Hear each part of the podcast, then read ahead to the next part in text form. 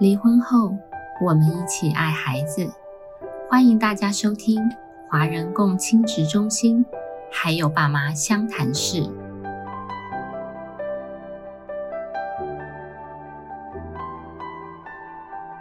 我是今天的主持人凯丽心理师。那今天我邀请到，我觉得呃，就我观察，真的非常的真性情。然后因为每一次听到他讲一些案例啊，特别攸关孩子，我都觉得哦，他好站在孩子的权益。有时候我就觉得说，哎，他可能比这些爸爸妈妈还更关注他们的孩子。那这就是我认识的梁维山律师。那请梁律师跟我们听众打声招呼。哦，主持人好，各位听众、观众朋友，大家好。那如果大家呃很常看电视，应该也看到梁律师很常上一些节目谈跟家事相关的议题。我今天想要问梁律师啊，你处理的案件家事居多，那到底什么因素让你长期可以专注在家事啊？然后呃，非常用心的投入，因为以我其实在家事的经验，我觉得这是一个非常情绪耗能跟呃非常情绪劳动的一个工作。所以呃，什么因素让你这么投入啊？其实一开始的时候啊，我是银行出来的律师，银所以对对对，从来没有想过自己会做家事。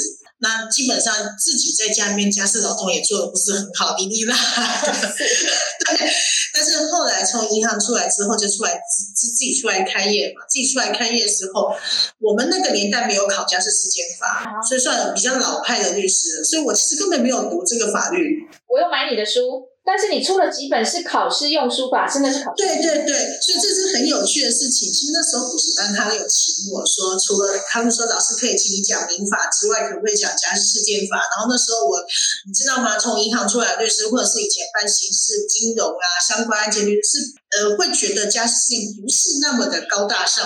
甚至我曾经在监狱里面遇到我的大学教授，就是以前念书的时候很好的教训很好的教授，老师问我说：“哎，你现在用台语说，你现在是做哪一个领域的律师啊？”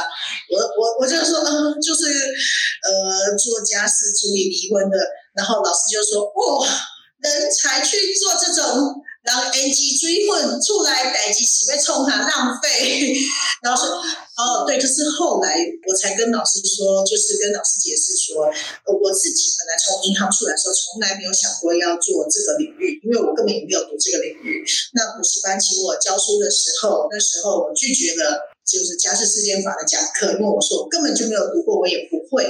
但是我拒绝完之后我就后悔了。怎么就说为什么遇到困难第一件事情是先说不会，不要啊，就觉得这样的自己不是我的座右铭，所以我就开始重新的研读。那除了研读台湾的家事世界之外，也研读了中国大陆的、香港的、日本的，就是全部通通都一起来。哇，你你不研读，这一研读就投入这么多。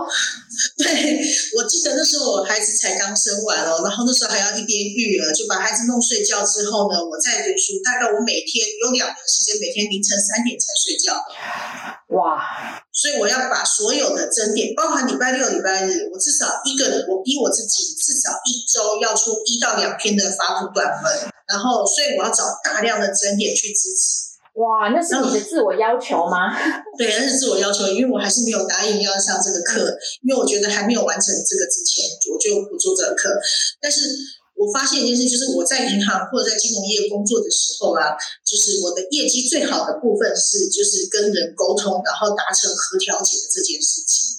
谈金融调解跟谈金融和解跟谈家事可能会不一样，但是人与人沟通会有一些共同。这个方向跟特质，我觉得是可以试试看做到。因为我们那时候做金融和调解的时候，也有对法人做和调解，也有对自然做和调解，那范围是很广的。哦，是，所以你发现你自己的优势专长，善于沟通跟和调解。对啊，可能是太比较软，很好，这很重要。腰比较腰比较 Q 这样子，很重要，很重要。对啊，所以后来我就发现，我既然有这样特质，那我又。把这个专业加进去的话，也许就可以帮助到人这样子。那第一个收的家事案件是一个家庭暴力的案件，那那个时候我真的什么都不懂，我连家事事件、离婚调解当事人本人一定要到都不知道哦。嗯，就是一个家事小白。然后好，那个时候说这个离婚的案件的前提是因为有个家庭暴力，然后那个父母哭着说他被先生用电风扇。打身体，电风扇都碎掉，因为我们现在电风扇是塑胶的嘛，所以然后所以他的胸口都是淤青。我说你是高知识分子，你在公司做这么大的这个职位，为什么你那时候没有办法马上反应报警？他说不知道，他说他忘记警察局电话号码，就是他被伤害的那一瞬间，他是抱着孩子躲到厕所门关起来。哭，然后他说拿着手机是颤抖，然后所以他就是一边颤抖一边想着我要跟谁求救，所以他就打电话给他弟弟，他弟弟才帮他报警，后来警警察介入才过来帮他。然后这个过程我发现他跟金融调解很大的差异是，除了专业度要可以支持之外，他有很强的这个。心理跟情绪上面支持也是很重要。那那个时候我比较不会拿捏，所以摄入的太深，就是给了太多的支持了之后，反而这个当事人情绪全部通都回到我们身上。哦，是。然后所以后来也很多律师可能到这一段就会放弃，就会觉得啊。这个还要被当事人骂，可是我就不是那一种遇到困难就逃跑的人。我是遇到困难，我就会想说，在我有限的智商里面去解决问题。嗯哼。所以除了刚刚说的，就是这么多国家的这个。婚姻法相关的资料收集研读之外，我自己又再去读了心理学的书，然后就是这样子一直不停的进步，然后告诉自己说啊，客人或者是对照现在很生气的时候，其实他只是心理防卫机转而已，啊，防卫机转启动了啊，不要自己也陷入进去，好，哦，这很重要哎，你先去 理解你当事人怎么回事。对呀，然后后来就发现，哎，这个案件处理的后来就是调解调掉了，然后调掉了之后呢，那个当事人就说他觉得他人生就是重新启动，就非常感激，然后过年过节也会送一些小礼物。那我发现我们金融调解如果真的把它完成和解掉之后，当事人拍拍屁股就走了，也没有什么谢谢。可是家事和解调解完之后，会有一些很有趣的是。支持我走下去的反馈是有的时候不是爸爸妈妈寄过来的信，而是小孩稍微大一点的时候寄过来的卡片、送的东西。嗯，我觉得有一次收到一个礼物，当场我都快哭了，就是感动快哭了。就是有一个比较大的，大概十八岁的雅斯伯格症的孩子，那他的状况是蛮严重的，就是他陪妈妈一起到律师事务所来开会的时候，他是没有办法眼睛看着我。我就问妈妈说：“他这样，他听得懂你在讲什么吗？”妈妈说：“应该听得懂。”我就跟那个弟弟聊天，他也不太理我，就是头低低的，然后一直看旁边。我说：“好，那弟弟，因为他长得非常高壮，他自己也是从小受到爸爸暴力的长大的孩子。”我就跟那个孩子讲说：“你一定要记得，律师阿姨跟你讲一件事情，就是现在跟妈妈在家，如果爸爸又生气了，你就把妈妈抱起来。”然后逃跑就好，好吧？啊，为什么要特别叮咛他这个事情？他不知道他自己长到一百九十公分，他非常的高壮。那我很怕他，如果一情绪激动起来。他发现爸爸又在伤害妈妈，那可能会发生他把爸爸海可以顿，或者是杀害父亲的刑事案件。我会怕这个事情发生。是是是是，所以教他们自我保护，先做第一步。你担心他的冲动？对我我非常担心，因为他已经满十八了。因为明年开始就快到了，就是我们民法才十八岁成年，但是在那个好几年前的民法是二十岁成年，所以他还是未成年，可他刑法已经成年了。是，所以我怕他真的出事，而且。仔细写清尊清楚，他如果把爸爸杀害，那就完了。是是是。那所以我一直叮咛他说：“你不用看着我，我知道你现在可能有一点紧张或害羞，没有关系。但是你要答应我这件事情，你保护妈妈，带着妈妈逃跑就好，好不好？”后来那个案件走的有点辛苦，但是最后还是和和解调解，就是把它结案了。那结案之后，等到法院的这个和解笔录下来，我请妈妈来拿的时候呢，那个妈妈就送了一盒大概一千块钱左右的饼干。那我就跟他讲说，干嘛这么客气？不用这样这么客气，因为他是法服的案件，我也不喜欢，就是当事人特别送什么礼物。嗯。那后来。那妈妈说不不，律师这个你不要收下。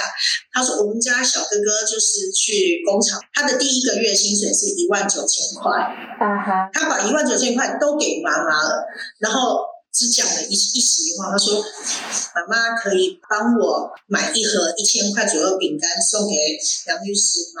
那妈妈说：“为什么？”他说：“谢谢律师。”就这样。哇！啊，我是想说，哇，我儿子第一个月薪水，说不定只会带女朋友出去吃饭，更不可能。你非常有现实感，儿子都是别人的。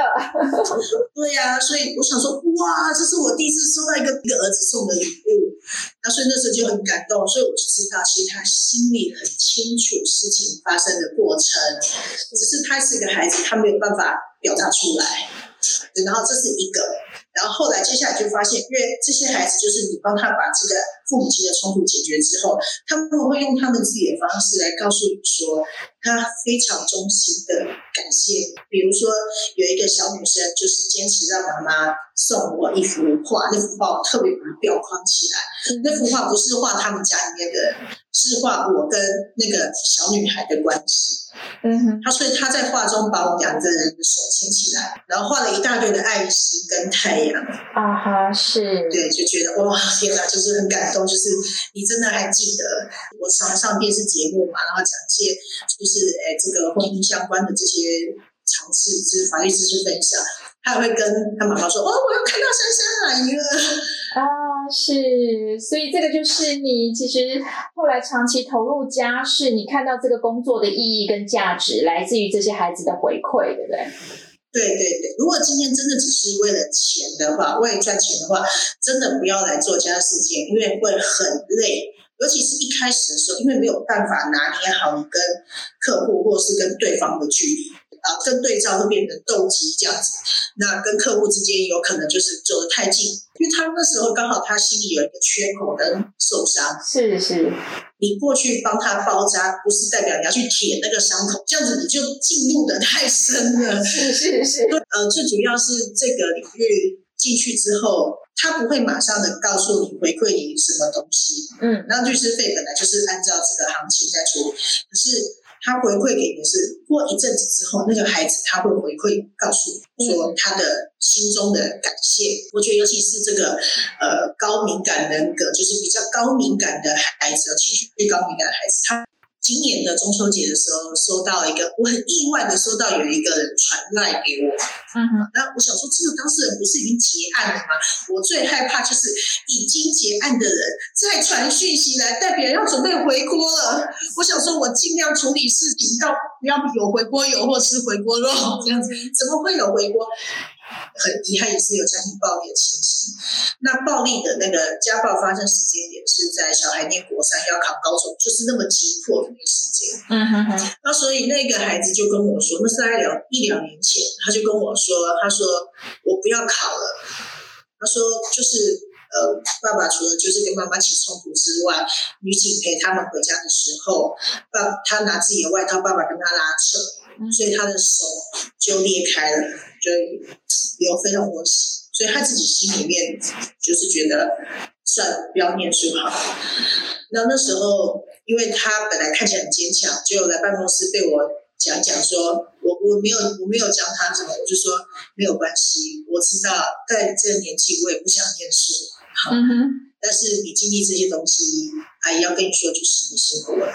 嗯哼，然后他就突然间情绪溃体崩溃，然后没有办法讲话。那我就说没关系，那你就好好的在这里哭啊，没有关系。他就一直哭，一直哭，然后跟妈妈说为什么我们要承受这些？我说没有关系，没有关系。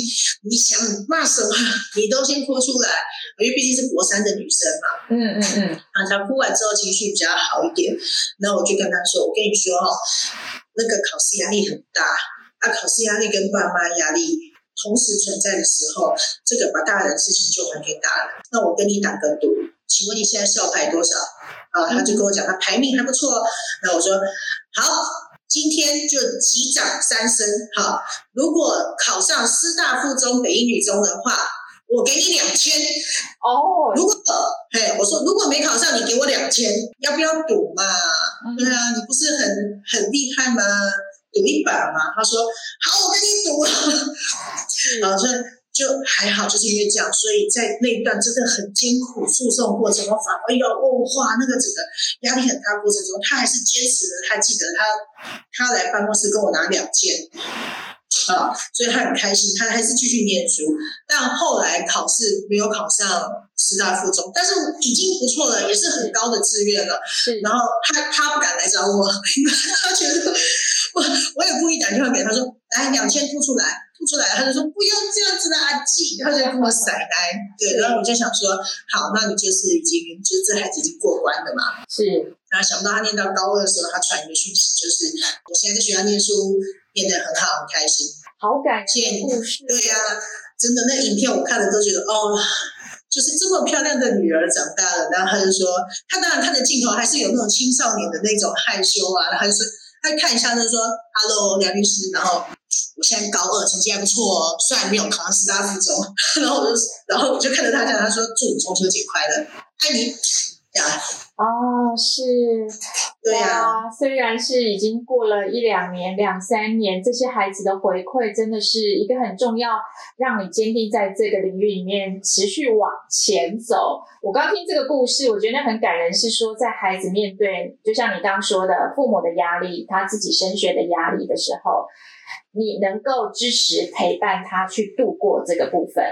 而这已经是我觉得家事律师很重要的一个角色跟功能的存在，所以我每一年都会找你来帮律师们上上课，这样。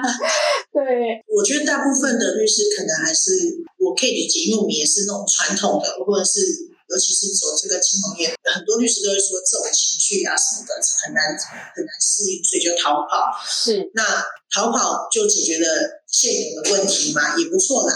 但是如果你真的要办这样的事件的时候，它的困难点其实不是在它，它专业度真的是非常难，因为这是一个很新的法律，它在施行十年而已。十年。那对啊，跟我们的民法从民国十九年到现在，坑坑洞洞、修修补补，那可是不一样的。那可是呢？这十年，大家非常多的的这个同业的大家的努力，法官也好，然后律师也好，然后司法院这样子，还有社公司，大家都一直不停的在成长。那成长的速度，我觉得已经算很快。他的问题还是老问题，我们成长速度虽然快，但问题还是老问题。那我们要把这成长快速度的这个很很专业的东西，去布达给就是还在困境中的当事人，就是有他的困难度的。所以我常常会在面试新人的时候就说：“哎，你们不要把它当成是一个工作，你把它当成是工作，你做不下去哦。嗯嗯嗯嗯不要把它当成是类似像基因的的这个概念。是是是。那你可能过一阵子之后。”回过头来，你看到了，就是哎，他跟那个小朋友跟你说：“有你在真好，谢谢，真的，谢谢你陪我度过那个难关。”是啊，你就会觉得啊，就是松了一口气。是是是，真的太棒了。所以您刚分享了这么多哈，就好像其实，在律师的角色的部分，还做了很多心理的支持或者同理理解，然后让当事人的情绪也可以有一些消化。我最近看你的脸书。有，你写了一小段说，哎，有个当事人来找你咨询，你是建议他先去做心理咨询的部分，你不会说好来，呃，我接你这个案子，我们从法律面怎么处理？所以你通常接案子的时候，大概是什么状况？你会建议他应该先去做心理咨询啊？就像找我们心理师这样。大部分我觉得，如果在面谈的时候发现已经是一个高冲突家庭的状态。那我就会跟他们说，其实找律师只是解决你法律上的问题，而这个法律上问题基本上现在基于现行法，法官有高度职权行使的这个前提之下，你就算不找律师，哦，法院也是要判的。嗯哼，那问题没有解决呀。那问题要凸显出来，我们要先找到那个伤口，然后治疗它，或者是把这个伤口挖出来，让法院看到，然后大家一起讨论怎么去治疗它。不是像一般的诉讼案件一样，就是只是论输跟赢。那如果是论输跟赢的话，真的把孩子扣在自己身边，真的就是赢吗？我都会问这些人说：，曾几何时，你们曾经一边带孩子一边怨恨说，为什么那个人可以过得那么爽，都不用带，然后我自己带那么……你真的心里充满了喜悦，从来没有觉得家务需要有人分摊，育育儿压力需要有人分，一定会有，就是。因为你觉得不公平，所以你才不让他看小孩，嗯哼，或者是做一些方法让孩子觉得我如果去跟对方见面的话，好像我是叛徒。所以为了避免，我说，所以这问题的解决就是要先从这个根本来解决。假设你根本可以解决了，心可以比较开了，嗯比较可以了解的时候，那我们再进行这个诉讼。然后我们这个诉讼就口不出恶言啊，就是告诉法官说我们这个家庭有这个问题。那我没有办法代替心理师去告诉法官说啊，你们家是有什么样的高冲突症，即使我懂也不适合，因为这个心理师是特殊专业，我们也不是心理师。是，所以必须要去找真正的可以帮助你的心理师，把你的这个伤口揭开，然后如果可以治疗，其实在心理师那边就结束了。那如果不能治疗，来找律师的时候，我们把它揭开，告诉法院，也告诉对方说，大家一起来处理。啊，所以我觉得说，就很严重的高冲突家庭，或者是当事人可能情绪的这个反应极大，啊，可能讲没两句，突然间爆哭，开始狂骂对方的时候，我就我就会说，来，你如果现在开庭的时候跟法官讲没两句，你就爆掉，你就会被认定你的问题很大。嗯，也许对方有你的你问题也很大，那其实你的你个人的问题或他个人问题不大，而是你们的争点的那一个，你们争执的那个问题，让你们就是情绪崩溃。那我们先来找心理师，看这个部分怎么把自己的心结先解了，然后我们才去解真正这个核心的这个问题。嗯，所以我就把他们送去心理师这边，而且我会看哦，每个人的人格特质不一样，丢给不同的 心理师。哇，所以之前你很很熟悉你手边有哪些资源，然后可以媒合转介给适合的心理师，这样。对对对，因为有些心理师，比如说也要看性别，有些人他呃性别的这个需求啊、或者是说呃他的这个状况，比如说是小孩子的状况，然后或者是大人的非常需要别人的支持跟同理，因为有一些心理师比较会站在不同立场去劝喻当事人，可是这个时候那个当事人可能他的防卫又启动，嗯、你连心理师都不支持我，那这种当事人就是稍微比较不理智的时候，我就会去找一个会。先百分之百支持他，然后跟着他一起骂，骂完之后就说：“但是我们这样解决问题的，解决得了吗嗯哼哼，？”哦，回过头来再来处理，就是每一个当事人适合的心理师的特质也有不同。是，所以刚听起来就是先，你你会其实呃，如果当事人的情绪过大，然后你其实会建议他们先处理情绪，再来处理事情。先处理心里那个觉得不甘愿、觉得不公平，然后有很多气，好像要先转去让他能够消化一下，比较能够回到那个理性的思考来来看一下我们现在要面对的问题、要处理的事情是什么。哇，所以其实家事律师真的跟在处理民刑事的律师是很不同的、欸。不同的啊，其实有时候接一些传统的民事或刑事案件，我觉得蛮舒压的，因为比较简单，怎么说？比较简单，哦，就是对啊，因为比如说刑事案件的话，它有一个正当法律程序可以走，嗯你就照那个程序走完，你就算真的摆烂，其实法官跟检察官也会处理。啊，他真的没有这么难，就是你你一个辩护人就是陪他这段路走完，然后该写的答辩，或者是你觉得推理逻辑上面的不用带任何感情就直接送丢出去了。嗯然后民事案件的话，就是着重在那个你诉讼的那个标的是什么，然后它对应的民事法的法条是什么，就算钱嘛，钱算清楚就好了，钱是中性的，没有感情。但我觉得家家事比较特别的是，都是在伤害自己。伤害自己。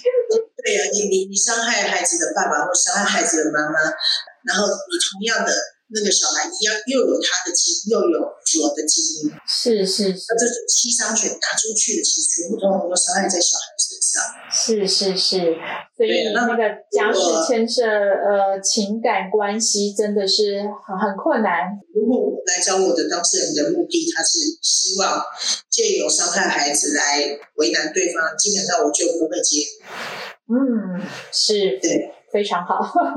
对，就不会接了。那如果他，我一样会建议他去找心理师。那通常这种人的防卫心就很重，所以他也不一定会去找心理师。但是基本上我就不会接了，因为这这就是只好让法院来修理。啊哈，是，对啊，是可怜小孩啦，小孩可怜。嗯哼哼哼，所以呃，我们今天的整个访谈可以听到，那个梁律师是非常的维护孩子的一个最佳利益，然后他在办理家事的部分，我刚才听到非常非常的认真、跟用心、跟投入，真的不容易。就是刚也有提到说，其实整个家事的团队大家都非常的努力，我们会希望这样子的高冲突家庭，然后大家都能够站在孩子的权益，孩子在成长。那这些回馈，也许在现在看不出来。那就像梁律师跟我们分享的案例，两三年以后，或者是更长的时间，我们都希望孩子能够长得好，这也是爸爸妈妈共同的期望。那如果能够碰到像梁律师这样的律师，能够支持孩子，也能够度过父母在这个最艰困的时刻，那真的是非常的重要。所以今天最后非常谢谢梁律师百忙之中拨空接受我们的访谈。你最后。还有什么想跟大家说的吗？最后，呃，跟各位听众朋友说一下，就是一个小小的建议，就是说，呃，假设真的很伤心，我们必须要在这个，我我都称这个叫天伦地狱里面走一回的话，那我们尽量让这个对彼此，还有对小朋友，或者是对老人家。伤害最小的方式来处理。你一定要记得一件事情：如果你的律师是高冲突律师，就是不断的让你的情绪往上扬，你要觉察到你的情绪被撩起来了，往上扬。我要让他让对方死置对方于死地。